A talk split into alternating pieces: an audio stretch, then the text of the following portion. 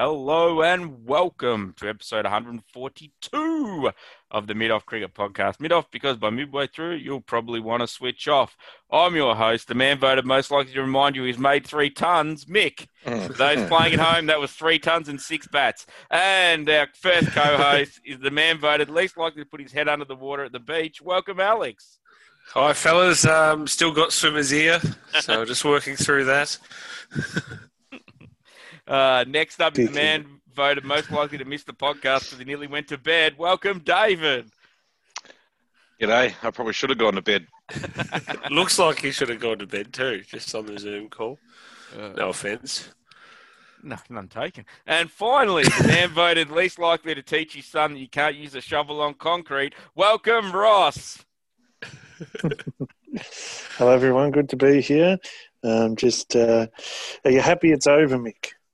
The BBL, I'm very fucking happy. It's, well, it's not Mm. quite over. Not quite over. Yeah, I but know. I'm- You get I'm two days the- off, though. I'm happy the season is over. That was uh, it was a big day yesterday working through the games and doing all the votes for the Cam Borgus. So yeah, fucking marathon. Now I know how Steve Moneghetti felt after all those Commonwealth games. It's, Jesus. Um, alrighty. So welcome one and all to the Frederick Harold Sock Company Studios. This is a tight ship production brought to you by Big Lug Enterprises. So we will kick off with the most important thing that has happened in the last uh, couple of weeks since we recorded our last podcast, and that is the fourth test between Australia and India at the Gabba. So um, this was the test. Uh, this was the decider. The test was tied at this point with one all and a draw. So um, we, the Australians, when I say we, the Australians headed up to the Gabbatoir, as people like to call it, and um, this is this would go on to be. I think is it we hadn't lost there in thirty years or something like that. Yep. Yep. Yeah, So- think. Yeah. Yeah. So um, Tim Paine won the toss and elected to bat. Um, so the Aussies get rolled for 369. Um, top scorer would be Marnus with 108. Uh, the skipper Tim Paine would get himself 50. Cam Green would get 47, and Matty Wade would get 45. Now back in the middle of the order. Um, so there was a lot of loose shots in this innings. It's nice to say. Um, Warner, uh, Wade. I think Harris just got a really good one, so that just happened, you know. Nah, his shot was fucking pretty bad as well. Who's that Um, flickered to square leg? Was Right. that that inning? Yeah, that was Yeah. that one. Yeah, Yeah. I'm pretty biased, but I can't be that fucking biased. Um, so, but yeah, like I think Steve's missed crap shot, too. yes, yeah, which is not what you want from the bloke who's meant to be your best batsman. But obviously, Marnus is trying to uh, come in on that crown at the moment. But um, so yeah, the the Aussies got 369, but really, if those blokes had have Should batted, have been 450. Yeah, like Ross says, if those blokes had a bat the way they should have batted, we would have been um, well over 400. Um, and that would come back to bite us by the end of this test match. So um, with the ball, uh, was at, oh, I'm really bad at pronouncing these names, so I apologize in advance. Nada, is it Nada? How do you spell, how do you pronounce his name? Nadajan? He Is it Natarajan? Natarajan, sorry. There's, there's Yeah. so many A's in it. Natarajan. So he got three for 78. So was he the one that was the left arm bloke that was just in the nets to replicate Mitchell Starc and got a gig because everyone fell over? Uh, Yes. yes, I think Yes. so. Yeah. Oh, it sort of did better than Mitchell Starc. Hmm. Yeah. Well, in one The apprentice becomes the master. Hmm. Intriguing. So also there was uh, Washington Sundar who came in to replace uh, Ravi Ashwin. He was the spinner. He took three for 89. And um, Shardul Thakur from the been playing in the ODIs, who had been kept out as part of the squad just to beef up the numbers, took three for 98. So, um, so yeah, there's some pretty good bowling there by those boys, especially considering that they're all part of what is classed as the second Indian attack. They're not really part of the full strength A grade attack that most people think of. So they uh, they did a pretty good job. It's fair to say. Yes, Roscoe. Yeah. Yep, uh, the uh, stat that uh, was bandied about a bit was before that test, those bowlers had taken 13 test wickets amongst them. Yep. Shit. So, Which is Yeah. just There's not many? No, not many. if all. any. Yeah. Like Joe Mennie. Yeah. Yes. Yeah. He hasn't Well- got many test wickets. He might have zero, in fact. Yeah, I was going to say that sure. that group has got more test wickets than Joe Yeah, Mennie. So. yeah. How many test wickets do you have? Not many, if any. That, I reckon that's the first time anyone's done that joke. I Oh, reckon to that's be. an original. We're gonna to. Yeah. we're gonna stand, yeah. uh, take a patent out on that, put it on the internet, and say no, you can't copy that because we put this out first. He has Our one test wicket there we go. at an average of 85. Who's the unlucky sod who went out to Joe Mennie? Oh, Oh, what- no idea. It'd be a South There's someone African. crap like the number. Of, yeah, South African number eleven. Or something. It'll be quick. Morne Cock just throwing his wicket away. Dale Steyn. Alrighty, so the Indians would go in to have a bat Maybe in their um, Valander Fernan. Fernan Valander.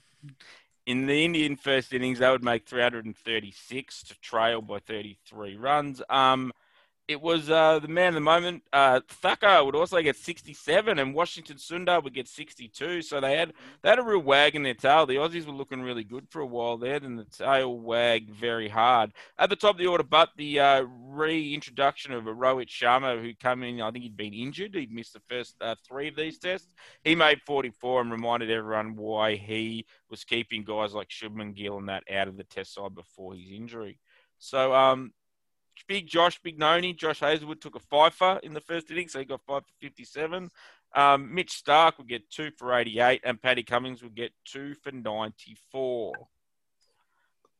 So um, we'll talk about this. We can probably talk about this in the second Indian, Indian innings as well. But the reality of it is, is that um, the Australian bowling, for being the best bowling attack in the world, seemed to have um, one plan, and it was Plan A, and then it was Plan One A, and it was exactly the fucking same thing. they just, it was like either it was just bowl short at the tail, and when the, then these guys in the tail decided to play some fucking shots, they didn't really have much answer to them. Um, which is the age old thing. You might always, recall.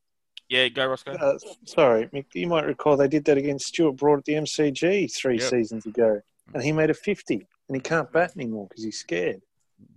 So um, the one thing that everyone on the commentary did point out over and over and over again was that Washington Sundar actually opens the batting for his um, first class club. So when he plays first class cricket, he opens the batting there. So that's why he you can't bowl him like that because he's a he's a first class opening batsman. So Do you But- think that the Australian cricket team knew this? Did they have Foxtel on in the in the shed or Yeah. not?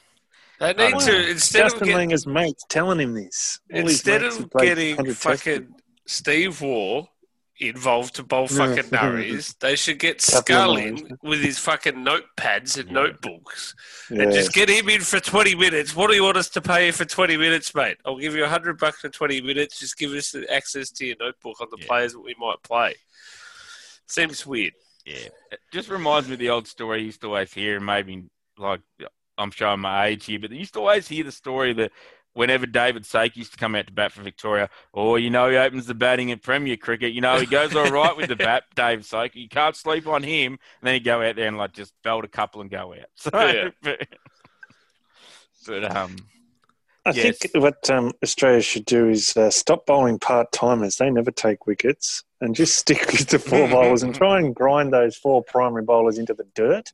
Yeah. And even if they're not going so well, just stick with them regardless. I don't think you should ever change bowlers. You know, if you got a plan, just stick to it. If that bloke has to Yeah, bowl yeah. 10 overs and then the next Yeah. bloke bowls eight overs, just do it. Yeah. Don't worry about what happens, Yeah. just do it. and he's, you saw that with the batting. It's like Joe Burns is the incumbent. No, I don't care if he's in the world's worst form. He's Yeah. got to play. Yeah. Yeah, So, uh, it's yeah, very so rigid. Yeah, very much so. So um, we had the Australian second innings, which unfortunately um, this test is the scores just keep going down and down by each innings until the uh, Indian final innings. But we got the Australians got rolled for 294. Um, they were very aggressive at the start. Um, Warner and Harris actually scored at a pretty good rate. Um, Steve Smith will get 55, Warner would get 48, and Harris would get 38 but um, they lost a few cheap wickets in the middle while they were trying to really up the ante and didn't do much. They seem to. I know, like in in hindsight, it's easy to say, "Oh, they should have batted longer," but they couldn't because they went out. But it did feel like they de- they took too long to declare. Like, um, Mm. it just. I know in the end they they batted all ten overs, all ten wickets. Sorry, which didn't seem to make a great deal of sense. But that was. But I suppose they I needed think- to in the end because they needed to get some fucking Mm. runs to really actually try and force the um, issue with the uh, Indian boys. So I hate to go back to um, you know something that was twenty plus years ago, but um, Mark Taylor used to always give him no chance. Would declare four hundred and fifty in front. Didn't, wasn't he always prepared to lose a test match to win it, though? Isn't that his history? I reckon he Oh, was more. well, he was Hey, we're 50 up. Well, that, uh, you know, give No, him a that- chance no, to win no, it. that- That, could roll was- him for 49. That was Steve Waugh. That was Steve Waugh. no, I'm with Alex He- on this. I reckon that's a that's a Yeah, I Mark thought it started one. in, uh, Yeah, Mark Waugh started that. Mark I think Taylor, AB so- was a ground him, grind him into the ground bloke, and Mark Mark not Mark. Well, Mark Taylor was the Yeah. I'm prepared to lose if it means we can win. Oh, bloke. okay. I thought he revolutionised. Well, that's what Warney fucking says all the time yeah, anyway. But probably that's only because he hates Steve. loves Tubby. Loves Also, Yeah, but- Wardy said we should have declared 250 in front, or at 250. Yeah, then Warney was- backpedaling. Yeah, What it was thinks you should have a mirror on your fucking Yeah. roofy bedroom. So fucking. Mark Taylor would always give him heaps of runs. He wasn't, you know, setting Okay. sporting declarations by 350. He was setting impossible targets like 450, Yeah. and and then he'd give himself four sessions, and he had McGrath and Warner bowl him out. Yeah. So it's a little bit different. Yeah, yeah. But yeah, I mean, he, he could have, um, uh, you know, set less and achieved, it, but he, he did. He didn't make the target sporting. Generally, he Yeah, gave him. They made enough runs generally that he would declare a long way in front. He didn't declare with you know 380, give him a, half a sniff or something. No, he Well, wasn't like that. Well, to get to And- 380 or yeah. 400, Tim Paine would need 15 batting wickets in this one. So, Uh, this um this approach. Sorry to go on about it again, but you might recall uh, when Australia toured India, the the series where Maxwell made a ton. Yep. Played some tests. There was a test there where Australia bowled. It was a draw, but Australia bowled for like two days solid, and India drew the test match. And they didn't bowl anyone but the four primary bowlers for two whole days. You know, they bowled like, you know, 38 overs each yeah. and they didn't bowl a single part timer. Uh, Steve Smith was obviously captain. Glenn Maxwell, I think, might have been the team, or there was, you know, Dave Warner used to bowl back then. Not, they didn't even bowl a single over. There's just a four primary bowlers bowled, and it's like that mentality that Steve Smith to me brought to the team uh, has just stuck. Um, uh, the Michael Clarke was a big one on being like Tubby and throwing the ball around. Mike Hussey getting test wickets, stumping Yeah. as a test wicket. Uh, Dave Warner bowling, things like that. Uh, bowling himself, Michael Eddie Clarke. Wade. Yeah, Matty Wade. Uh, yeah, Phil Hughes taking the gloves, all sorts. He'd do, you know, lots of part timers having a bowl. Um, but nah, Steve Smith and now Tim Paine. I don't know what it is. Just give these blokes send down dog as if Rishabh Pant in Sydney wouldn't have hold out. I know he hold out for ninety seven, but if if you brought Steve Smith on when he was about fifty, as if he wouldn't have tried to hit six sixes or something, Yeah. got caught on the fence third go at it. Hmm. Yeah, I maybe think this it's part's just better than us. Oh, I'm not You know that. what I mean? I, I just I don't get the idea of it's a known cricket thing to buy a wicket or a partnership Yeah. break. yeah, Everyone will yeah, do it yeah. by getting someone to bowl a bit of fruit, and the, the batsmen get overconfident or whatever and get out. Happens all the time. I wonder if it's like um, the old. That's the wisdom, or con- well, not well, maybe conventional wisdom that you can buy a wicket with a part time. I Hmm. wonder what the numbers are actually like with part time bowling, whether it does bring a wicket or not.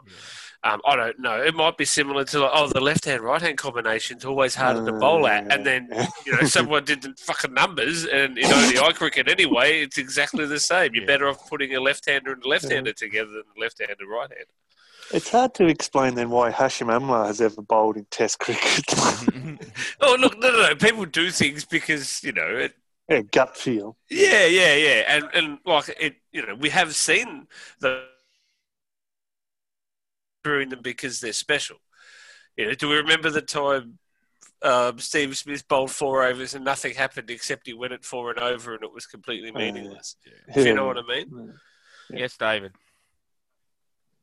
I don't want to get into sort of tip Madsley territory here where we start talking about pitches, but it is a sad state of affairs in Test cricket when a team can bat for four sessions on days four and five twice in a row and draw or win Test matches. It's it is an indictment on the fact that the pitch doesn't break up anymore. You know, no one should ever be chasing 350 in the last innings of a Test match. You know, once you get 350, 360 ahead, you should have won that game. You know what I mean? It should be a once every 10 years scenario, not, you know, twice in a series. It's, I don't know. It, to me, it's just wrong. And it just goes back to the fact that it's a batsman's game and, you know, a pitch now on the day five doesn't turn at all. Nathan Lyon got hardly any purchase at all. Yeah. There was no footmarks. It didn't really crack. You know, even Sydney didn't do anything on the day five, four and five. It's just, to me, it's wrong the way that the pitches are now, just so flat and so put together and held together that nothing ever goes like there's no cracks anymore. Remember the old days at the WACA when they would just be fucking cracks a mile wide, and now it's just like you can just bat forever. You can bat six, seven, eight days if you wanted to. It's Yeah. anyway. That's my thing. You should you should never be able to chase 350, 360. It should be once every decade. Yeah, agreed. So I'll just quickly finish off on what happened in the rest of this test match, then we'll go into some more talk about some of the problems with what's happened across this series. So um, just to finish it off, so Mohammad Siraj would take five for 73 in the Australian second innings, um, and our man Fucker would take four for 61. So uh, he, had a, he had a day out. I don't know how the fuck he wasn't man of the match, but he wasn't. Um, so in the second innings, the Aussies would have set the had set the Indians 338, sorry, 328 for victory. Um, and they got it seven down. They passed the three. They got seven for 329. Um, Shubman Gill got 91 at the top of the innings, and uh, Rishabh Pant got 89 red. Paddy Cummins would take four for four for 55, and Nathan Lyon would take two for 85. So uh, India win the test. They win the series 2 1 and reclaim the Border Gavaskar trophy. Uh, man of the match, as mentioned, was Rishabh Pant. I think my man Thakur was a bit fucking stiff there. Mm. Poor, poor fucker. Um, and man of the series was Pat Cummins, which I think he's probably. I know he bowled well and everything, but when you're a bowler and your team lose, it's pretty. Uh, Yeah, it was one of the weirdest. I was a little um, bit surprised by that one as Yeah. well. To be But- fair, he was doing the lion's share of fucking Oh. three bowlers because Nathan Yeah. didn't do anything. Yeah. Fucking Starc didn't do anything either. Oh, ag- agreed. But like you're a, you lost a series at home, and you're a bowler, which people, like you said, people, you never really win man of the series as a bowler. Jeez, lucky man. Um, yeah, so um, for that point, as we know, it's part of the ICC test um, Relati da system that they have. So uh, the Indians got 30 points and the Aussies got none because there's none of this fucking one point for the team sheet stuff. So um, let's touch on some. we- We've touched on a little bit, but let's further touch on some of the topics from this test match. Now, I'm going to have a little bit of a rant here, which falls into what Ross and David, not what mainly what Ross was talking about, but it does um, affect um, all of the test match. I think it's Tim Paine's captaincy slash because we like to blame Timothy for this, but it is also slash Justin Langer's fucking coaching as well. So I think now when we talk about like we talk about Tubby and we talk about Steve and we talk about all these guys and that, the difference personally, and I, I may be wrong, and I'll wear it if I if people believe I'm wrong, but I think those guys were captains who had coaches and all that type of stuff. I feel that Tim Paine is Justin Langer's proxy, and Justin Langer is coming up with all these fucking plans, and Tim Paine is just out there executing. him. He's like a supervisor. He's not actually fucking captain.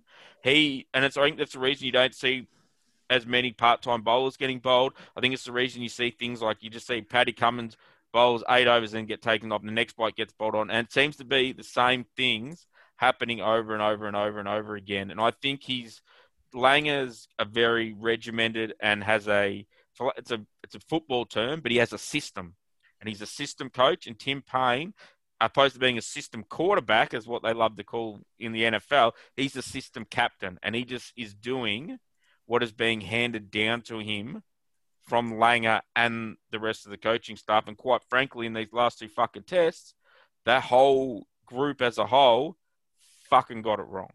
And that is my opinion on that. What does everybody else think? so Yes, Alex. I did rant to you guys offline, I think, about people criticising the. Look, I don't think it was captain or coached that well for the series, the Australian team. I think India did a far better job. But a lot of pundits criticised and just said he did a bad job. So, can you let us know what your thoughts on like? I I know the short pitch bowling and stuff. Is there anything else that um, you think Tim Paine and Langer, proxy, whoever's making the call in the shots, could do better? Well, I think like I think well, you, the main one is the bowling was really bad, and the plans are really bad. Like just bowling short and assuming everyone's going to be fucking scared is dumb because it's not. That's not the fucking case. Assuming that the Indians, because all they face in India is spin bowling. Did you see the fucking depth of fucking fast bowlers they brought to Australia and just beat us with? They've got more fast, good fast bowlers in their first class system than we have, and we're meant to be the fucking first class farmyard full of all these first class fast bowlers just roaming free, free range around a fucking Australia. And we catch them wild like Brumbies, Mick. We go up to the Brumbies. Highlands. and they're like pulling out. They, they had a bloke who was bought just bought over just because his left arm and bowled a bit like Mitch Starc. Took fucking five for like these. Oh, sorry, four for these guys. Like they're not. They're not bred to be scared of short bowling anymore. So one, yeah, that's that was a really bad aspect of it, and they got found out by it because then guys like Pant and Gill and that were just going. Hitting them everywhere and getting the runs. The other thing, like, and I know he can't be fully blamed for this because he relies on some of his other teammates, but at some point, the bloke behind the stumps who can't see where the ball hits the guy on the pads can't be in charge of fucking DRS and LBWs. It is fucking dumb. There should be a, the problem. The other problem, you know, the other problem is with this fucking thing they do, as I get angrier and angrier, is they put fast bowlers at fucking mid off, mid on. Those Yeah. cunts think everything's fucking out. They're not the right people to fucking ask either. Time Well, for it's- Dave Warner to go Oh, back to mid off. They just they need a they need a batsman at mid off. That's all they fucking need. Because the batsman go, oh yeah, I don't know about that one. But these He's fast just bowlers, behind the fast bowler, oh, putting like, these no, no, fast no, no, bowlers no. are just going, fucking everything's out. Fucking fucking T sign everywhere. Let's fucking review them all. Like it's just ridiculous. And Paine can't be fully blamed for that. But in the long run, he does make the save, which is why he wears the flack, rightly or wrongly. Yes, Alex. I think on that, I um, as usual, I can't quote the person on Twitter or something, but they were saying that not it was sort of this funny joke tweet or something, but Yeah. um, it's a smart idea to always review LBWs when there's three reviews and you've got the umpire's call to back you up. Yeah. Yeah. If the ump- like if you you know if you're trying to get the person out and the umpire said out, well, oh sorry, said not out, well then you anyway. So you get that review back. It's a, too many reviews, I think. I think because they've got local umpires, they've made that concession of the extra review, but I think it's ruined a little bit of what's Yeah, I think actually. I think that yeah. raises a fair point. Like Yeah. that because they don't. They're not. They're not. They're not as rare a gem as they were Yeah, yeah. People just ago. freaking Like, review. so I think just Tim, like bang. Tim yeah. Paine's doing that because Mm. there's probably like you know a thirty percent chance that you won't lose your review because it'll be an Yeah. umpire's call. yeah. So. Yeah, But either think- get rid of the umpire's call or Yeah. get rid rid of one review. Maybe. But you know what? I can live with the getting the LBW ones wrong because sometimes it's hard to tell how much the ball's moved and all that. The one that gets me is he is, and it's not, and this goes more to him is the amount of ones that they were going up for edges and stuff and getting wrong. Yeah, yeah, yeah. Uh, Like or like Marnus and Wade are in close, going, "Oh, he smashed it." No, you didn't smash it. You yeah, two you never clowns. trust Marnus on oh, anything. you Marnus two is clown- the worst Oh, one. Marnus, did, you, Oh. did you see the one where he was the only one who went up, but he was as loud as about 15 people? It's like, what are you Yeah. doing, mate? He's standing at bat pad or short leg or whatever, Yeah. near the bat, and the bloke missed the ball by a metre, and he's there with his arm up in the air going, Yeah. "Ah!" It was nearly a wide. It was that short. Like the umpire was probably like, was oh, nah, it's probably. And they got this single cam shot of him just by himself, and he's like, arm up, then he's going like, "Ooh, that was close." And then they showed the other angle, so it wasn't even fucking close, mate. Yeah. You're standing about eight meters from the bat. Uh, But um, and I think just I think the reality was is they just Paine got extremely frustrated, and the whole like we touched on the other test, but the the sledging and the bullshit behind the stumps just didn't fucking work. Like Yeah. it's not like, and the thing, it, and problem now too is it's like it's not the 1980s. You're on the stump mark, so you can't just call them fucking dirtbag prick and stuff like that because you can't fucking say it. But um, that that just showed a frustration more than anything. It showed that he was yeah, yeah. starting to lose his composure. And Langer did the same thing when he got questions about about Mitchell Starc's inclusion in the in the press conference, and his response was, "Well, who would have you picked?" It's like, Yeah, mate, he- you're not fucking eight years old, cunt. Fucking answer like an adult and Yeah, say yeah. we believe that he's in our best eleven, so we picked him. That's Yeah. all you got to fucking say. That's He's the never answer, wrong. mate. That's his Yeah. problem. He's never wrong, and he can Yeah. never be challenged or questioned. He's a fucking child. And And that that's- it showed yeah. on the test documentary. It did show, and I guarantee you there was some things they didn't include because of, you know, that everyone had to okay it. There would have been a back and forth, but Jesus, stuff where you know you can tell he's not, he doesn't take the feedback well at all. Yeah, and needs to go away for you know a period of time, come back and realise what people are saying to him is right, Yeah. and not you know be defensive about it, which is I find interesting as a head coach. Yeah, mate. It's, I bring it up all the time, and this will be like the seventh podcast in a row since we've watched the test. I've said it. The only part of the test you've got to watch to get what Lang is really all about is the one. I think it's the second episode, maybe. That's got Usman in it, and he sits Yeah. there and he's got a grin on his face like Jack Nicholson in the fucking 1989 Batman movie. Yeah. Going, I fucking love it when Usman challenges me with his eyes popping out of his head. It's like, no, you don't, mate. No one is believing you. No one is. No, that fake smile is about to crack your fucking face open. Your eyes are bursting out like Christopher It's Lloyd in so Roger funny. Rabbit. Like you're, you are fucking. No one believes that you like to be challenged, mate. We've watched you play cricket. We've watched your little angry man syndrome, fucking chesting fucking fast bowlers and all that because you're not happy. No one believes you when you say you enjoy feedback and you like to be challenged. No one fucking believes that, mate. No one. The only concession I'll give him is maybe he, he gets the piece of advice and then 10 days later he likes it. Maybe that's where he's coming from. But definitely not when he gets the piece of advice. He doesn't like it straight away. He maybe when he goes away and thinks about it. But yeah. Yeah. Anyway. So, um, so the other thing, so we'll move on from that. Like, obviously, yeah, my my opinion on like as I, I, I don't think I don't the thing about like I'll just I will move on in a second. I don't think Pat Paine's necessarily a bad captain, but I don't think he's a good one either. I just Yeah, think he, yeah. I just think he's a captain doing the job. Like I said, he's a system quarterback. They've just they've put him in there because he can do the job and he can do what Langer and that want. So he's doing it. So does he deserve to be sacked? No, I don't think he deserves to be sacked. But I think the minute they do find someone who is a true successor to him and has played about 15 tests, he'll be on. He should be on his way. Yeah.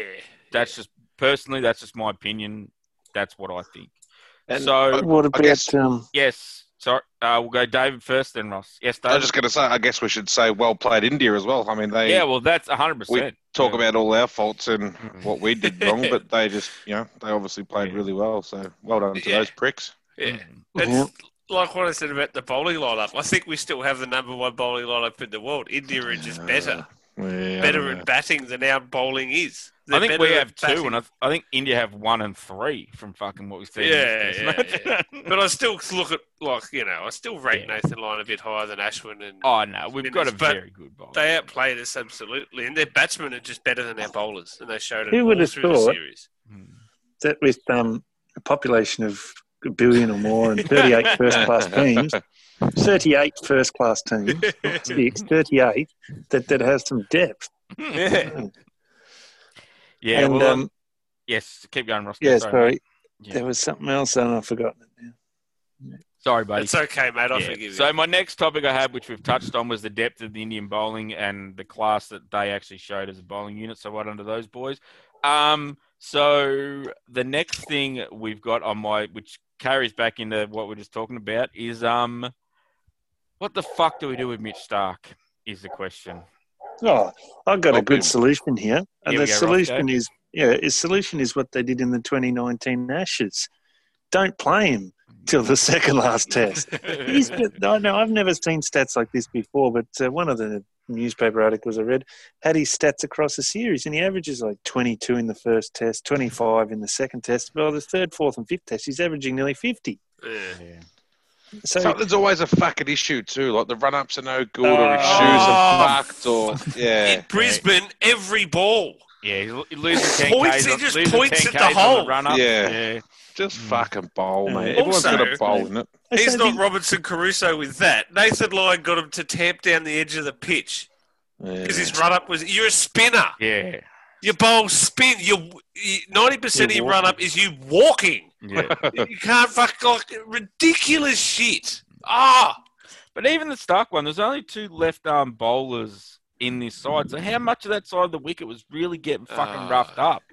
Like, I don't know. I reckon he's probably just mentally fucked. Yeah, and the um the thing you've got Jim Pattinson, who everyone goes on about. Oh, he's the best bowler, not getting a game. Like that's a crock of shit. Look at some of those Indian players who not getting Yeah, a game. well, We're like true, yeah, yeah. ninth and tenth in the pecking order. Come on. Just- or he's to be the best bowler in world cricket. Geez, Australian commentators talk some shit. I'm not sure we've got the best bowling attack. India's probably got the top four, then someone else, then Yeah, Australia. New Zealand's is pretty good. Yeah. Yeah.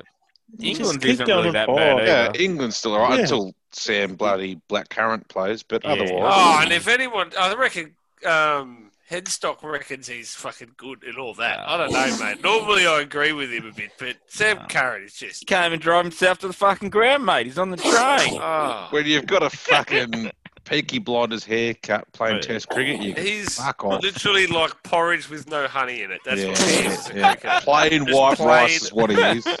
Porridge Yeah. for I think- breakfast, tasteless. The the thing about the four man Australian attack is they seldom change it. They don't Yeah. change it very often. And how did we win the 2019 Ashes? By not playing Mitchell Starc. yeah, Peter for two Siddle. or whatever. Yeah, Peter Siddle, James Pattinson playing.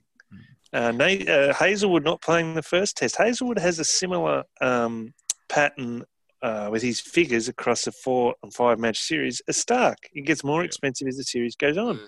It's fine. It seems like to me that to do, do your data analytics, which is a big part of cricket now, you Yeah. would say, oh, hang on, we're not going to bowl these blokes into the ground. We're going to play them uh, Yeah. two out of the four, one on, one off. And Yeah. I know Also- it's hard. We'll just To bowl them while they're bowling well, and if they start bowling shit, fuck them off. Yeah, that was and, and like and also, but they they went into the 2019 Ashes with a plan. They had, um, what's his name? Pattinson was only going to bowl, and they fucked it up and lost the last test, at the Oval. Pattinson was it was clearly a plan. He was going to play Test one, three, and five, Yeah. and um, and Cummins was going to play all of them, and then um, Siddle and Hazlewood were the steady guy, and they were going to alternate Yeah. which they did, and they pretty much stuck to it. Just uh, they brought Starc in for the last two in the end. Uh, they need to get their um, heads around. Well, they- they already done it once, and I know it's different. It's in England, and but it seems like the country of Australia is just like, no, all the pitches are saying don't Yeah, break up. well, These are our yeah. best ball The bowlers. Just- assumption they'll just yeah. win, I think. yeah, yeah, we'll just yeah. win in Australia. We'll make 450 bat first win. You know, no, like just put some more planning into it. It- Starc and Pattinson should have alternated. Adelaide for Starc with the pink ball, Pattinson the MCG, Starc at the SCG, Pattinson the Gabba. It's There the you go, one you that was don't want to lose, isn't it? Because they're so fucking shit in Australia, Yeah. India, and twice Mm. now they've beaten us. It's the one that you fucking hate losing. Yes, Alex, you had your, you had a point. Uh, it was going to be a fact correction. We didn't Oh, okay. win the Ashes in England. No, we sorry, we drew it. retained. Retain them. Yeah. we didn't lose them. Is what happened over there. Yeah. So- The best result That's possible, all right, not. That's losing. like- That's how you win World Cups, mate. You just fucking Yeah, yeah, don't, you you just don't lose them. Yeah. Prepared to Retain draw the tests so we don't lose them. the new new wave of captaincy. But um, it does raise the question, but because when you think back to the um, Steve Waugh and the Ricky Ponting, the the big streaks where we was at 16 tests and all that stuff. Okay, so you got Warne and McGrath Mm. across those those other 16 tests. It's it's not the same four blokes all the time. No, They're no, pretty no. close. Damien Fleming. Gillespie, Brett Lee, Fleming, Bichel. There'd be a few different ones. There'll Yeah. be, there'll be. I reckon if you went through and Kasper- studied, studied it again, it wouldn't be. It wouldn't be like it is now, where it's just Stuart Clark. Yeah, these four blokes and no one else. Like, yeah, true. Yeah. I yeah, yes. Good point. That have probably four or five that would go through that bottom two or the other two spots. I reckon There the was batsmen would six have remained the same pretty much. the though. batsman, would have been pretty steady. wouldn't that Yeah. much. Yeah. Yeah, And, and that's the usual way because usually the fast bowlers uh, that lose a bit of form or they get injured. Yeah. It's been very unusual. I think the last three summers in Australia, the only players to take a test wicket are those four. Yeah, right. Yeah, Might be be wrong there. to it. Yeah. The Ashes in Ashes, then New Zealand, Pakistan, and then this one. yeah. Yeah, I don't think any part timers, or maybe it's one or two, maybe Mitch Look, yeah, Marsh. or Cam something. Green didn't get Zane a has got one, I think. Cam Cam Green Green- didn't go it. Cam Green's never going to get a wicket. He's never going to get one. I'm convinced. Joe Mennie will always have more wickets than Yeah. Cam Green. Now, Joe Mennie got uh, Bav- Bavuma out. Ah, 74. Ah. that's a good wicket. Remember Bavuma? Yeah. Um, so yeah, so we talked. We've always talked about this, but like we're talking about the bowling changes and all that type of stuff. The other thing, like we mentioned before, was not enough part timers. Um, like like Steve Smith played his very first test as a leg spinner, and has basically barely bowled fucking that much since. Like especially since Tim Paine's been in there. Marnus is a is a uh, wrist spinner as well. He just fucking took three or four wickets in the BBL the other night. Like and Yeah. did oh geez, did that make them fucking rabbit on about how he should bowling in the tests. But um, but you've got like they're they're two good examples. You got Warner, Wade. He can Yeah. bowl a couple of 130k overs. Like fuck for fuck's sake, let's find out what Marcus Harris does, or fucking find out what someone Go else. Burns. Throw the- Just get a bit funky. yeah, just throw the ball out there. Like if you're there, if the thing is about um, if you're trying to force a win or force a result, and these blokes are just you've got your best four bowlers, and they're basically just going, "Yep, no worries, yep, no worries, no worries." Do something weird. Do because for all you know, fucking Marnus bowls a fucking knee high fucking full toss that gets hit, hits down mid wicket's throat. Yeah. Like, but that's the type of shit that happens in cricket. Like how much how much do you see shit like that fucking happen? Yeah, all the I time. I think they and I reckon really missed a trick there, and that's part of the reason why I say Tim Paine is a system captain because I can tell you in their meetings at no point does Justin Lang go, yeah, you know what, Paine, when it gets to over seventy five. Before the new ball, let's do something funky and throw the ball to Marcus Harris and just see what happens. Because you know that's not Justin Langer's personality either. Yeah, you probably fucking belt him when he walks off the ground. that's Why it. did fucking Marcus Harris bowl? He gets on the, Get on he the get- get on the loudspeaker. get on the PA. Yeah, why are you bowling Marcus Harris? Give the ball back, fat boy. I know, I know we got an all-rounder in Cam Green, but the Marnus point's a good one because he came into the team back when we must have must. It was the mantra Mm. that we must have an all-rounder, and Bison was injured, and he came in as the spinning all-rounder in the UAE, Yep. second spinner. yeah, I I don't they should understand. just bowl He Green more. Oh, Bowl yeah, for an eight over spell or a ten over spell. He's tall, here's, bowling. here's one for you in in Sydney, right? We've got um, a pace bowling all-rounder Green. So why didn't we play two spinners? Why didn't we play Swepson and Lyon? Yeah, well, that's a good Sydney. question as well. Because Obviously you've got three don't trust pacemen his with the bowling. all-rounder. Or Well, trust why the keep putting him in the squad? because But that, yeah, that's a good question as well. Why do we keep? Why is there blokes like Mick Neser and all that in these squads if you're not going to Yeah, fucking play We're 'em? never going to play. Just pick, just pick, Injuries, tw- just pick twelve fucking blokes. Yeah, but you're in Australia. I know. Okay, you got the hub and whatever, Yeah, but bio fucking. bubble. But Or, aren't all the the big cricket, aren't all the bio cricket, bubble. aren't all the BBL teams in Yeah. bio bubbles as well? I So think it's different because of international players and Yeah, Why don't we just stop being fucking shit? yeah, that's I a think really the good difference point. we between weren't the- though. BBL bubble and the test bubble, mm. Mick, is policymakers. Ah. So they decided, oh yeah, we can sell this biosecure bubble because they have 26 players travel around together in a I great think circus. I think the test bubbles. I think the test bubbles cream, and the BBL bubbles a rainbow of colour. Yeah. Kaleidoscope, if you will. that, there, that's the word. There we go. Um, so, lastly, before we move on from talking about this test, um, my last point here is there are lots of lippy English cunts on social media. Um, so, Michael Vaughan, Kevin Uh, Pietersen, just fuck off. Like, just fuck off. yeah, if you listen to this, KP, fuck to this, off, mate. KP. Yeah, fuck right off. yeah, KP. Yeah. I know you're listening, pal. You want to you want to come out like I just spent what's my watch say? I just spent 37 minutes basically bagging Tim Paine.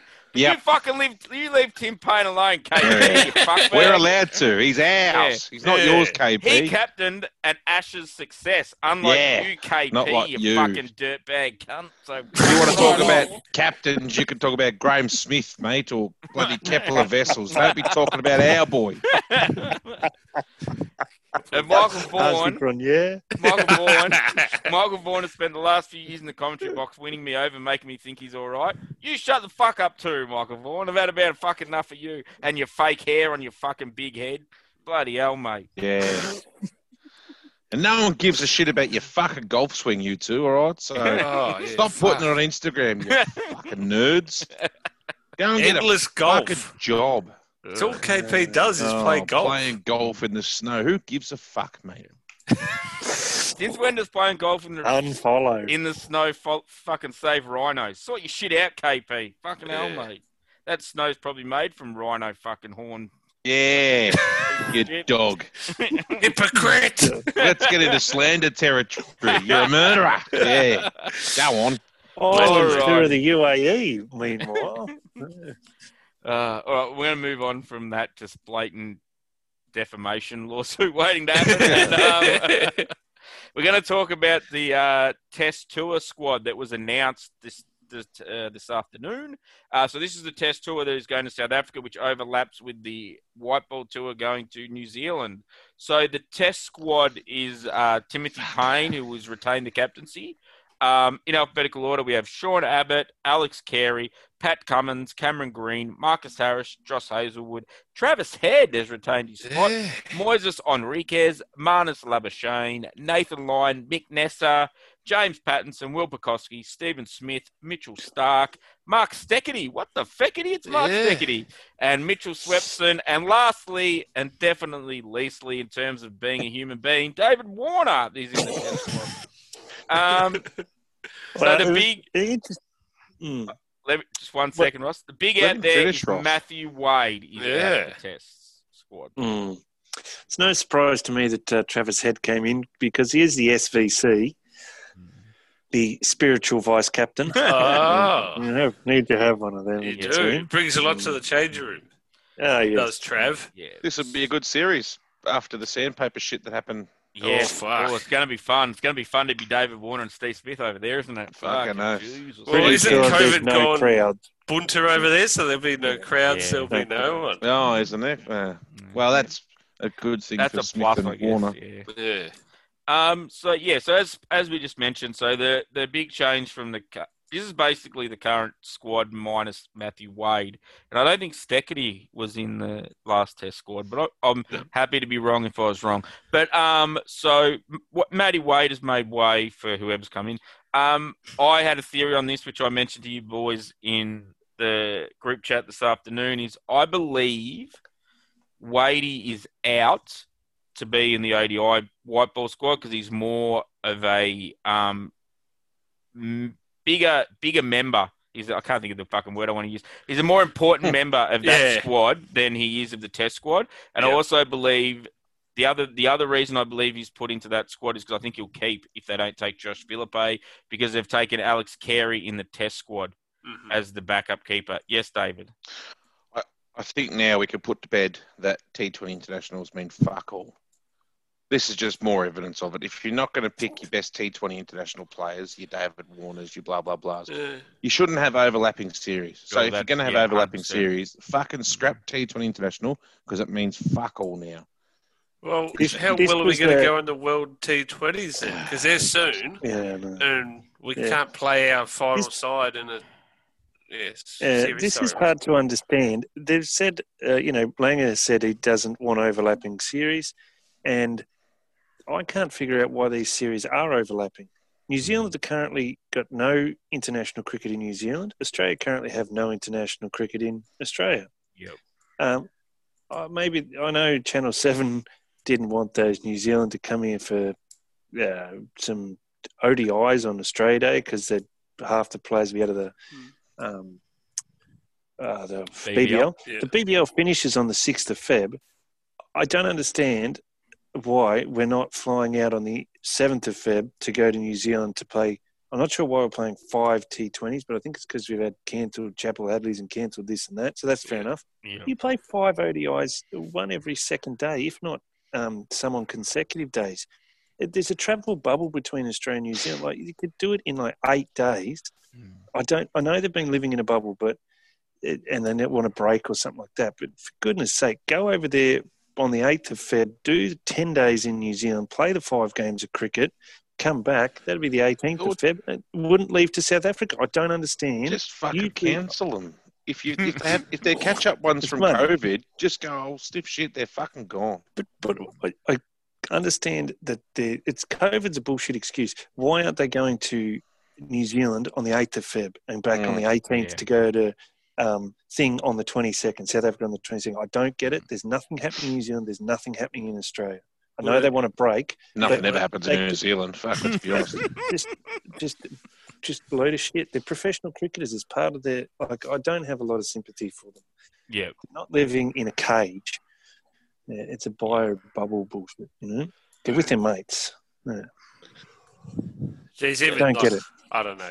You can get sick of your mates, though, Ross. Oh They yeah, I got do. that- I do get it a little bit. They had a Daytona Like you machine. three How can you get fuckers. sick of that? They had a Oh. Daytona yeah, yeah, machine. Daytona. I thought I was the only mate no one got sick of. Oh. I've been I've been in a fucking bio bubble for six years doing this podcast. Why you were silent for half an hour at the start of this podcast, mate? He's on. mu- He was on mute, just sighing to himself. On mute. um, so one thing I think with this crossover thing, we'll look at a, a possible positives. I think you'll get to see some of these guys from the BBL, like a Josh Philippe and a Ben McDermott and all that, will get to play a bit more white ball cricket, and um, it'll be interesting to see because I think Philippe's got a little bit of gilly about him um, in terms of the keeping big, hard hitting batsman, and he could possibly be a very interesting replacement for Timothy Paine instead of Alex Carey in the near future. But we'll see how that all plays out. But um, yeah, but anyway, so we can talk a bit more about that closer date. But that was the test squad, so we'll um, they're still fucking got what fucking nearly a month till they fly out. So they've announced that one pretty early. Um, it's just they just want to make sure that Wadey has as bad a next few weeks as possible. So they announced nice and early for him. Um, so there's still there was a bit more international cricket around the traps, and for that we're going to throw over to Ross. He's got a bit of uh, ODI cricket to discuss with us. I do. Uh, so um, you might remember that we're talking about Ireland's tour of the United Arab Emirates and uh, curtailed because of COVID in the UAE camp, but no such issues against Afghanistan animation. They're playing three ODIs. First one, Afghanistan made 287 for nine. It was um, the keeper, opening. New one, I think, not the big fat guy. Yeah, Made 127 off 127. And then a late cameo down at number nine by Rashid Khan, 55 off 30 Oh, up them up to 287. Ireland in reply, Paul Stirling, listen to his figures as we go through the series 39 of 40 this time, 83 to their new keeper, Lorcan Tucker, which is a great name, but they fell short. 271 for nine off their 50. So that little cameo at the end of the um, innings by Rashid Khan, 55 off 30, was critical for um, Ireland to win that test match. Mm. Uh, sorry, that one day international. Now, how many bowlers do you think Ireland used in that game? seven. Eleven. five. Eight. Oh, Eight. geez, Eight. close. Uh, Fucking hell. Seven, eight, nine. More than Yeah. Neil's ever used in the last three Test series. that's it. Uh, righty. So, uh, second ODI, uh, Ireland batted first, and Paul Stirling made 128 of 132 Our man, balls. Paul Stirling, Yeah. big fat Paul Stirling. And um, pick of the bowlers was um, Mujib Uraman, who plays for Brisbane Heat, 3 for 46, opening the bowling. And uh, Afghanistan's target was 260 from their 50 overs. And it was um, Rahmat Shah, who probably will get a BBL contract after this. He made 103 not out to guide him home. And I had a quick look at Muhammad Nabi. Did you know he's 36 years old? Do you know Jeez. shit? I thought he might be older than that. Looks older. Yeah. Plays like Whereas- he's 45. And Ireland uh, changed things up a bit. So this time they only used seven bowlers in that game. Uh, Jesus. Alrighty. So then the third game was also in Abu Dhabi on um, Shit. January 26th. Yeah, yeah. Afghanistan batted first and made 266 for nine. And there's another little cameo down at number nine by Rashid Khan. He made 48 off 40. he's all over it. Yeah, Ireland only used six bowlers. That was their mistake. I think that was history. Yeah. And Paul Stirling made another ton, 118 off 119 balls. Yeah, what a legend. Yeah. He's a gun. Yeah. Is he our man? Are we just calling him Fucking now hell, our man? Yeah. Right. yeah. Now that We Murtagh jumped on him. up- I think we jumped on him after their first test. Yeah. Yeah. Uh, Yeah. And so he made 118 as they unsuccessfully targeted 267 to win. They um, were helped by Harry Tector making 24 at number four. I just like that name. and uh, the pick of the bowlers, Rashid Khan, four for 29 off nine overs. So he was man of the match. Yeah. So well done to him. So Roscoe, um, is there is there been? I've heard there's a couple of rumours going around that um, England have approached Paul Stirling to be ODI captain. Do you know if that's true? He's a Only if they sized send lug of a Boyd man. Rankin's son back. Uh, uh, so yes, he was the um, leading run scorer for both teams. Would you believe? Wow. in that, Few uh, tons to do that, I reckon. Yeah. I would. Yep. And so then we move on to the other exciting series that's happening. Oh, hang on, Yeah. Ross. Can I ask you a question? You can. Did Gulbadin play for Oh, he did. I was I was looking at what he was doing. Ah, yeah, yeah, yeah. Hang on, because the he, big he like scored- himself? Yeah, delegate, yeah, the- delegate to the Afghanistan Yeah, yeah, uh, where is he? chapter. Oh, I think he made some runs in a game. Really? Yeah, yeah. Must be the third one. Here we go. Um, yeah, he made 36 or 44. There Oh, go. nice. Yeah, So, Gulbadin is his name. yep, he's famous for being a massive unit Hmm. and also diving to field a ball in the World Cup, grazing his elbow, and then running off mid over to get it sorted out. I remember watching that game. He He got a small graze on his elbow, ran straight off the ground. Fucking fastball. three overs, none for 23 in that game. Oh, He bowled fodder, as I remember. Like, yeah, yeah, yum He had yums. I think they're pronounced. Yum yum from seven foot up. Uh, he's not even that big. He's like he's a medium-sized guy. he's he's very muscular, but yeah. Uh, and then Oh um, yeah, he oh, he's the balding bloke. I know. he bowled nine overs, one for 64 in the second game. Got a wicket. bat. That's all right. That's good Yeah. bowling. Yeah, he got a wicket. And then um, first ODI, he uh, how'd he go here? He made two runs, and then bowling wise, uh, oh, one for thirty six off seven. So he's, he's consistently the most expensive bowler. uh, and would you believe they actually played a tour match? Um, and Oh, Afghanistan won that. So basically a 4 0 sweep. yeah, fuck. Yeah. Not ideal for the Irish. No, no good. at Unlucky. all. No Yeah, luck didn't of have- them. Didn't have the luck of the green No. in So uh, next thing that's coming up in um, Abu Dhabi is actually the Abu Dhabi T10. Oh, get around it. Oh, Yeah, and we were wondering why um, uh, why Ben Dunk might have quit the Melbourne Stars halfway through a tournament or a year and a half beyond his contract. because he's got a contract with the uh, rich Abu Dhabi T10. Oh, fair And, enough. um, Money talks, Mm. Ross. yeah, that's it. And Money talks, Christmas- Dunk listens. well, in fact, the headline is that missing Christmas made up Ben Dunk's mind over leaving Melbourne Stars. I think he was disappointed that he didn't miss Christmas. Ah, yeah, he had to spend it with the fam. Yeah, yeah, that's it. But if I was playing overseas, I wouldn't have to do this. He's, Like he's trying to put business. together like one of those fucking doll houses going, oh, if I was playing cricket, I wouldn't have to do this on Christmas Eve. Fucking up some wrapping paper and shit. How do you make the ribbon curl? Fuck. Now, interesting T10 cricket because uh, each game goes for 90 minutes. There's three games a day. Play every day. You don't need a day off in between. None of that horseshit. You sure? Yep, definitely. Two And overs is a bit fixture. much. Yeah. Kumar Sangakkara, Oh. quote, T10 is a format that might be pushed forward to get cricket into the Olympics. Uh, Mm. Why bother That's what, we, trying? that's what we need, don't we? That's No what we one cares that we missed the Tokyo Olympics. Do you anyone cares? Has anyone been in tears that the Olympics didn't go ahead this year? No, Um, no one's missed it. Maybe the people who trained four years for it, but I was deeply upset that the Sydney to Hobart yacht race didn't go ahead. I mean, there's my whole open water yacht race. You just love watching blown. blokes do this with pulleys, working pulleys as fast as they can. Uh, so, is there any other international cricket going on, Ross? Uh, there is. There's a Bangladesh versus West Indies series, but it's disappeared off my um, screen here because it, it? must be over. They must have So, scrubbed it I off just- the internet because it was so bad. Yeah, they've- Uh, it's an interesting one because um, I looked it up to see who was playing, and Shakib Al Hassan made his um, return to international cricket after being Uh, outed yes. for 12 months for um, betting on cricket, I believe. Uh, was No. refusing No. to Yeah, didn't come forward when Ah, someone asked him. didn't- declare. Yeah. yeah, yeah. Right. So um, there are three ODIs, all in um, Bangladesh, would you believe? Because there was a West Indies tour of that country. and uh, here's the scorecard But then, All right. they, they Back to what we here? know best, guys. Oh. Reading out numbers. Yeah, I don't have any nicknames though. Right, hang on, hang on. Hang on.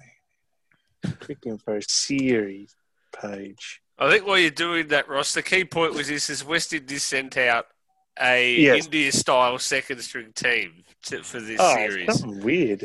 Yeah. Yeah. they must have all been playing T20s somewhere, I Well, guess. I don't know. Well, I guess- Carlos Brathwaite still Yeah. was still at the Sixers.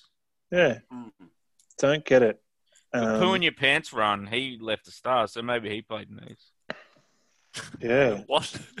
Nicholas Who Poo ran down my leg? Yeah. Oh, right. Yeah, but he didn't play. He left the Oh. Stars, but he didn't play. Maybe he's gone to the T10 league. I Oh, don't know what's going on there. yeah. Right, so here we go. Here's the West Indies team. So stop me when you've heard of these guys before. Sunil Ambris, Joshua Da Silva, no, Sorry. Andre McCarthy, Jason Mohammed, Kyle Mayers, Nkrumah Bonner, Brov Mantau, Raymon Reifer, Alzarri Joseph, Akeal Hosein, and Chamar Holder. So No. I think that's Jason's younger brother, Chamar. Uh, Alzarri Joseph, I seem to remember, didn't he play with um in the last World Cup? Remember maybe? that Andre bloke from WrestleMania 3 when he fought Hulk Hogan? Yes. Okay. And um, whereas the Bangladesh team was those names that you know, you know, Liton Das and Tamim Iqbal, Oh, and yeah. Shakib Al Hassan, House- Mr. household Rahman, names. Yeah. Mahmudullah, bloke with one name, Brazilian, um, Bangladeshi bloke, yeah, yeah. and um, yeah. So that was pretty crap. Here's what happened in the scores: 122 fucking won? all out, West Indies. Yeah, uh, West Indies 122 all out, and the Bangers chased down in 34 overs, four down. Shakib Al Hassan was man of the match for his uh, four for eight off 7.2 overs. Fair return to the crease, and then made 19 with the bat. So Yeah. why not? Did um did was there like you know a printing error with the letter that got sent out from Bangladesh requesting the tour? Did they accidentally type West Indies A on the end of it or something like that? Like because it just seems like a it is a It's weird. Yeah. yeah. Second game, West Indies batted first. They got a bit better. 122 last game. They made 148 this game. Oh, incrementally incremental advancements. Yeah. Rovman Powell, 41. And um, Shakib Al Hassan, 2 for 30 off 10, so it wasn't quite as effective. But he did make 43 not out as they paced it down in 34 overs. So bully to them. And then the third game followed a familiar pattern, as you can imagine. Uh, West Indies uh, batted second. And oh um, shit! yeah. They let Bangladesh run up a cricket score of 297 for six with um, 64s to Tamim Iqbal, Mush, Mushfiqur Rahim, and Mahmudullah. They all made 64. Well, that's Wow. weird. Yeah. Curious. Mm. Yeah. It's like someone And- bet on it. Yeah. West Indies, target of 298 from their 50 overs. They incremental improvement. They lasted 44.2 overs this time and made 177. Ah, so Oh, if they played days. another 15 ODIs, they might make it up to about share 250. Yeah. and, and bet their whole overs. Actually, not 50, another three or four ODIs, maybe a seven game series for the last one. They'd be making about 270. Yeah. Alrighty. I'm glad I shared that series. There's bizarre stuff going on there. I A don't weird series. Very Weird much series. so. Um, yeah. They're currently playing a um, Bangladeshi Chairman's 11 against the Ooh. West Indies tour match for three days. And the first test is in Chattogram from Feb 3 to 7, and then they're going back to Dhaka for the second one, Feb 11 to 15. That's it. Mm. That's pretty much a standard tour these days three ODIs and two tests, or the more, um, the current ones that are happening. England are in Sri Lanka for just two tests, no other games Mm. and South Africa and Pakistan for two tests, no other games. Mm. So there you go.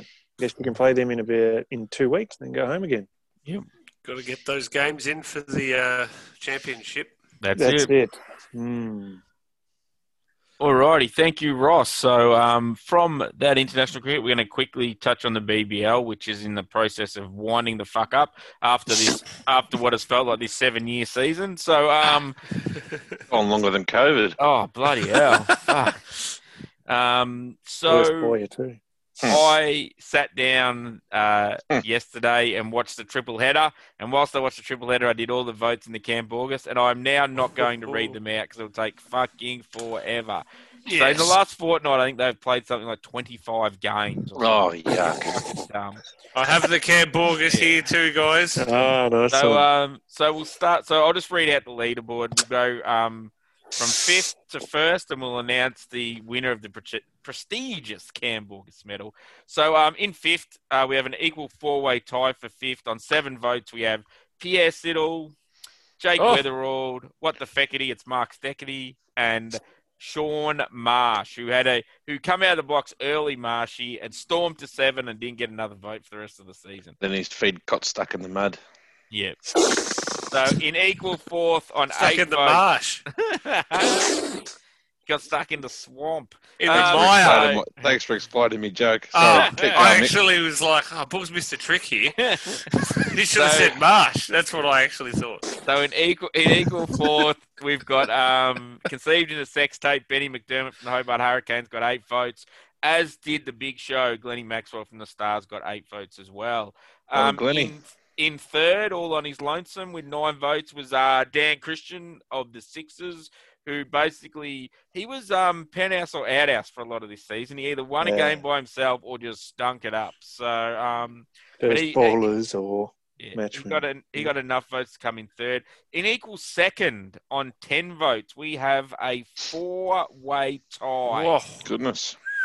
So we have Jhye Richardson of the Scorchers, Darcy Short of the Hobart Hurricanes, Alex well. Hales of the Thunder, who also took home the gold helmet for the most runs for the season, Boo hiss. and Chris Lynn of the Brisbane Heat. Oh, So that leaves us with our winner on 12 votes yeah. from the Sydney Sixers. It is Josh Cruel Intentions Philippe. Hey. So well done to young Josh. He had an he had a very very good season with the bat. Um, he like I said, I, I think he'll be on a plane to New Zealand later in February. Yes, David. Philippe stats 14 matches, 454 runs at an average of 32, strike rate of just under 150, uh, 300s, and a high score of 95, plus 14 catches and a stumping. Jeez. Good year or season. Did you say 300s? You mean 350s and a high score of 95? Yeah, 350s, no Yeah. 100s. Sorry, is that what I said? Yeah, because you said 300s. I'm like, how do you get Oh, 95? Many he- humble apologies. Yeah, but um, he was. I think him and Ben McDermott both had 95. They until Hales and Carey made those tons late in the season. That was the top individual score for majority of the season as well. So well done to young Josh. Like I said, like I mentioned earlier in the podcast, I think he's got a pretty bright future ahead of him if he keeps on this upward trajectory that he's currently on. Um, so from there, we talk we talk about going from the penthouse to the outhouse. Now we talk about the Andrew Johns Medal Which- Oh. is voted on by me as well because I did all the votes um, for the worst player in the BBL this season. So um, coming in with uh, three votes in equal third is the entire Melbourne Renegades team.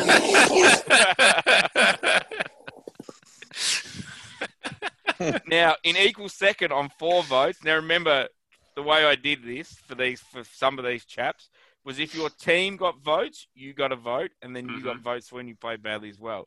Yep. So on four votes from the Melbourne Renegades, Bo Webster. Um, on four votes from the Melbourne Renegades, Shaun Marsh. And on four votes from the Melbourne Renegades, Imad Wasim. Jeez.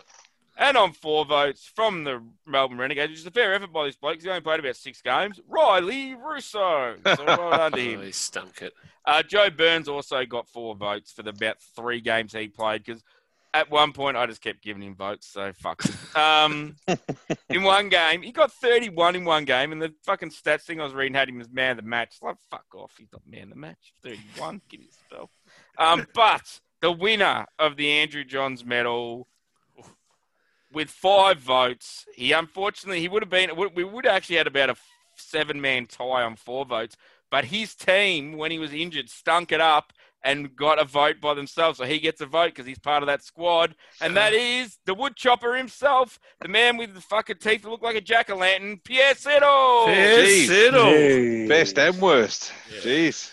Good. Well done. But he had the same thing. He was either really good or fucking Yeah. really I reckon- bad. I tell you who's a bit um, who's a bit lucky, and potentially because he's one of our boys, but fucking Aaron Finch Aaron Denson had a Finch. Oh, yeah. I've got his numbers here. Actually, it's got a lot of Spice Man about it. He Yeah. got. Uh, What can I just with- say before you start? I think he got lucky because he played in the Renegades team. So, yeah, so other- pretty much yeah. those three that the Renegades team got, Finchy probably would have got him in all of those ones. but yeah, So he made um, 39 on the 29th of December, Mm. and then since the 1st of Jan, so this year, 2021, 18, 8, 0, 14, 13, 0, 10, 4, 6. Some Yeah, good numbers yeah, um, right there. Got to get those numbers up. They're rookie numbers. Yeah. So that's Um, 10 games. yeah. So, and our final award, which I haven't decided yet because we're gonna, I thought we'd do a little bit of a discussion and try and see what we think. Um, is the Jade Dernbach, which is awarded for the worst international player of the BBL. So, um, I'll go first. My vote is for South African Rilee Rossouw, who um came out here looking like he ate about 35 sausage rolls, Big- he's a bit, and he fielded like a spud and made fuck all runs. And he managed those, and he got those four votes in the Andrew Johns out of about six games. That's how well he was going. So he's my vote for the uh, Jade Dernbach. So I'll throw over to Dave. Who is your vote for the Jay I'm still Dernbach? going the Spice Man, even though he sort Yep. of got a he strung a few at the end of the year. I mean, he was fucking piss poor pretty much the whole tournament. He had a lot of media about him too, which, Oh. make, which makes Oh. it worse, I reckon. And did a lot of dancing. Yeah. Yeah. Alrighty, I know. Ro- I already know Ross's vote, so I'll throw to Alex. Alex, who's your vote for the Jade Dernbach? Oh, look, I think I'm going to go the Spice Man as Yeah, well. fair enough. uh, for all the reasons stated. Yeah. Yep. So- Is And it lucky lastly- I picked up on this Yeah. Spice Man being crap because he's flown under the radar. Aaron Finch, 12 matches, 173 runs, an average of 14.42. But lucky for him, he's from Colac because um, Andre Fletcher is from Grenada, so he can win Mhm. the Jade Dernbach medal. He, his run of scores somewhere between 6 and 18 was was ended only by one score of 89 not out. And that's all he made. And then he pissed off to the T10 league. Alrighty, It's so at a slow rate too, I reckon, Ross. yeah. Uh, yeah, it was a bit of a tricky picture. I watched that game. He was okay. Okay. He was going okay. Yeah. Not not thrashing it, but yeah, it was fine. All right. if so I read yeah. one more time how Brian Lara gave him a phone call to help him make that 89, I just want to spew up. And he's dancing when he took catches. Like, mate, you just, you, you shit, you know? You don't like flair, do you, Ross? like not a flair man. Anyone who Yeah. shows a little bit of flair. Oh, if, if he'd taken, no, Ric Flair, for example, you don't like him? He took, he took a good catch down in Hobart and he did a dent. That was fair enough. He then took a regulation one about three overs later and busted a few moves. I was like, mate, you can't bat. Just you took a regulation catch. Just you know, try, roll it back to the umpire and you know, walk back to your mark. Get on with Okay. it. Alrighty, so with that three to one vote, most uh, most I do tend to agree with it. I just wanted to get stuck in Rilee Rossouw, but that's all right. So it is Jade Dernbach medal for the uh, BBL 10, the 10th season of the BBL, is the Spice Man Andre Fletcher from the Melbourne Stars. Anyone So- who brings their own shitty nickname with them deserves to win that. And I just read here that Johnny it given to him by Danny was- Morrison, which fucking that makes me Jay Yeah, Dernbach yeah. all ball by itself. Yeah. I just read here that Melbourne Stars, um, Johnny Bairstow was unavailable and he was replaced by Andre Fletcher. Yeah. Fuck, I wish Johnny Bairstow had come and made a Spice Man run of scores Yeah, and I could true, have given it yeah. to him. Yeah. Oh, that would have made me happy. I don't even know Andre Fletcher, but I hate Johnny Bairstow. He's bullshit with his mouth open. That's like for like, I reckon, Bairstow Fletcher. Yeah. Um, alrighty, so we'll just finally touch on. So the BBL, as said, the BBL season's wrapped up. So we're now heading into the final. So we'll just quickly run through the ladder. So top of the ladder was the Sydney Sixers with 36 points. Scorchers were second with 32. Thunder were third with 31. Heat and the Heat with Heat are fourth, 29. Strikers come fifth with 28 points. They were equal with Hobart, who comes sixth with 28 and got knocked out on run rate or yeah, net run rate. Uh, the Stars came seventh on 24, and the Renegades came dead bone motherless last with 16 points. Good so team. um, last night's game was ruined by the bash boost. So congratulations Oh. to Trent Woodhill. It was the, it was the Yeah. last game of the season, which actually would have decided finals. And due to your new fucked up system, the game was decided in ten overs and then just a waste from that point on. So congratulations, you fucking dumb cunt. Um, Yeah, I had to agree with that, Mick. That was very frustrating. That was a great. It was actually a good finish. They needed uh, ten or eleven off the last over, and um, um, Dan Christian, as he's wont to do, hit Billy Stanlake's second ball for six, and then they got it done. But it was, you know, he loves that shot. Uh, pulls it over square leg. yeah, Huge Yes. arc shot. Yep. Um, yeah, he's an amazing cricketer, Dan Christian. I cannot understand why the Renegades ever got rid of him. Yeah. Uh, look what he's doing. Like I know he's making a blob and that, but it's like sometimes he comes out when they're setting runs and you know doesn't quite um, come off. But when they're chasing, he's like Bevan or Mike Hussey back in the day. He just Yeah. paces exactly how he knows it has to be paced. Hits big balls, doesn't muck around. You know, could come in in a chase and strike at 200 just from the get go, no problem. yeah. He's phenomenal. Alrighty, so um, before we fi- we'll just wrap up in a sec. But before we do that, we'll just touch on the BBL um, finals. Yes, Yeah, Ross? Yeah, so the first final's called the Slaughter, and No, that's um, no, no, no, not. is that it? No. oh, it's not. So, so the way the system works, it's got a, it's got a bit of an American style uh, wild card system to it. So basically, because we have a top five, they have one plays two, and the winner of one and two, which is the Sixers and the Scorchers, goes straight into the granny. The loser of that goes into what they call the Challenger, which is effectively a prelim Ooh. final. So So that will go off Mike's whistle. Yeah.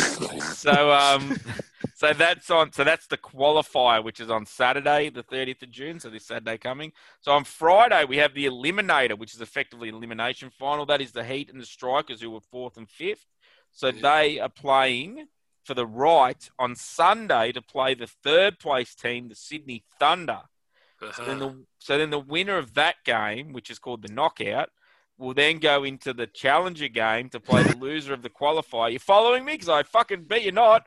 So basically, effectively, one plays two, winner in the granny. Three plays the winner of four and five. They play the loser of two, and then they go in the granny. This reminds that's me of good, the Mick. movie. That's good. Reminds me of the movie Basketball. You know when they're trying to explain the divisions crossing over. it is. Uh, I've got a fucking diagram. ridiculous. I've got the diagram in front of me. And oh, that's what, that's what I'm reading off, Ross. And Yeah, it's, yeah. That's still confusing. It doesn't have where they finished on the ladder. It's just got these names, and it just says Yeah. the eliminator. It doesn't say it's fourth versus fifth. It's just got the team names. Yeah, that's like, why I had the but who is ladder. That's why on my document I've got the ladder above it, so I fucking know Oh. who's from where. Yeah. Uh, and they've followed actually my um, suggestion, and they're playing all the finals at Manuka Oval in Canberra. Yeah. Not quite. Uh, just the the, Eliminators in teams have to Gabba. Yeah, the, the Sydney teams have to play there. yeah. Um, uh, that's interesting because I think they've. The only thing I say is um, interesting. They went for a Friday, Saturday. I know it's all TV based, so obviously Yeah. Channel Seven what they want. Friday, Saturday, Sunday night final because Yeah, they really avoided that Sunday night final. I'm surprised they didn't go Thursday, Friday, Saturday. Mm. And then I think they missed a trick the second week. There's no games from Sunday through to Thursday. I actually think that the Challenger game will be better on the Wednesday, just yeah. to give a bit of build up to the final on the Saturday. Yeah. I just think it's a bit tight. I think the whole purpose of having the longer final series was to have some build up to the final because it used to go semi final, semi final, one day off, then the final. yeah. And it made it, yeah, there's only Friday off. It's still the same.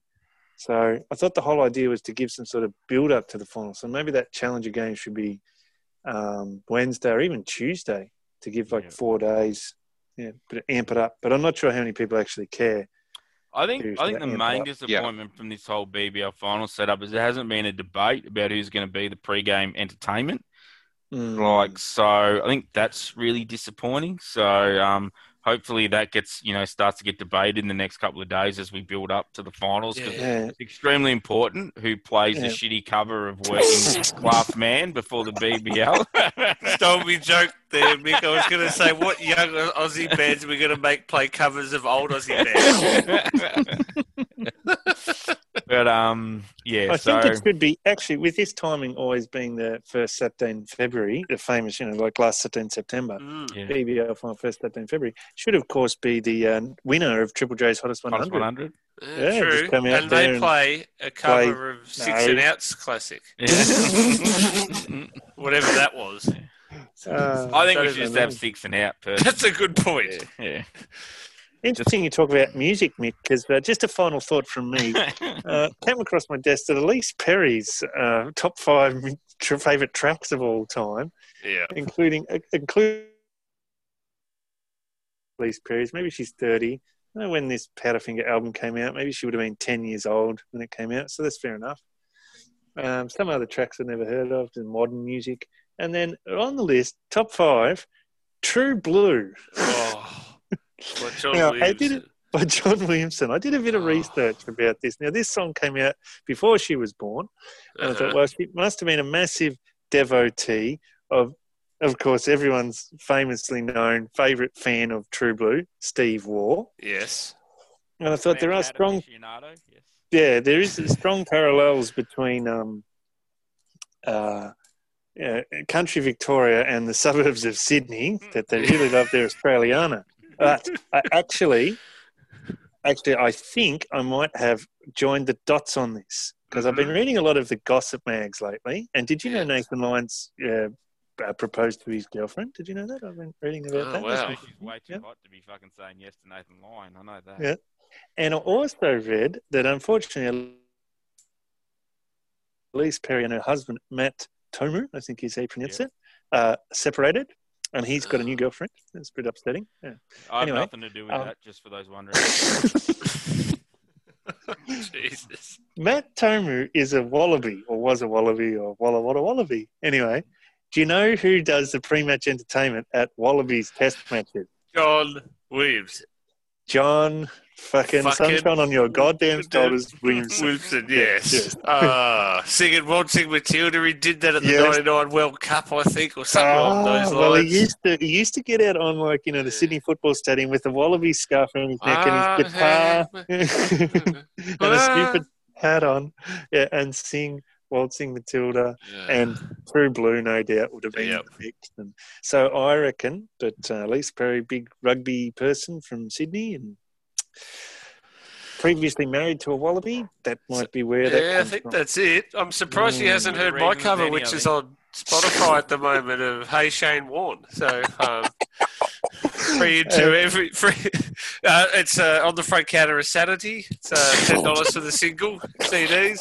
It's in the bargain bin. Get it at all HMV stores. a third connection because there's the Steve Waugh connection, the Matt Toomua connection, and Yeah. there's the little known yeah. uh, third connection that when she was quite young, she actually watched on TV. She was about six or seven years old at the time. She watched on TV a funeral. Oh shit. And at least, you know, had always dreamt of wearing the green and gold of Australia, and she thought she had a deep connection with someone who often who often wore khaki green. It Mhm. was, of course, the man who tried to um, placate a stingray by sticking his thumb up its bum. We still record. It's not your best work, Ross. You might want to wind this up so I can close the podcast.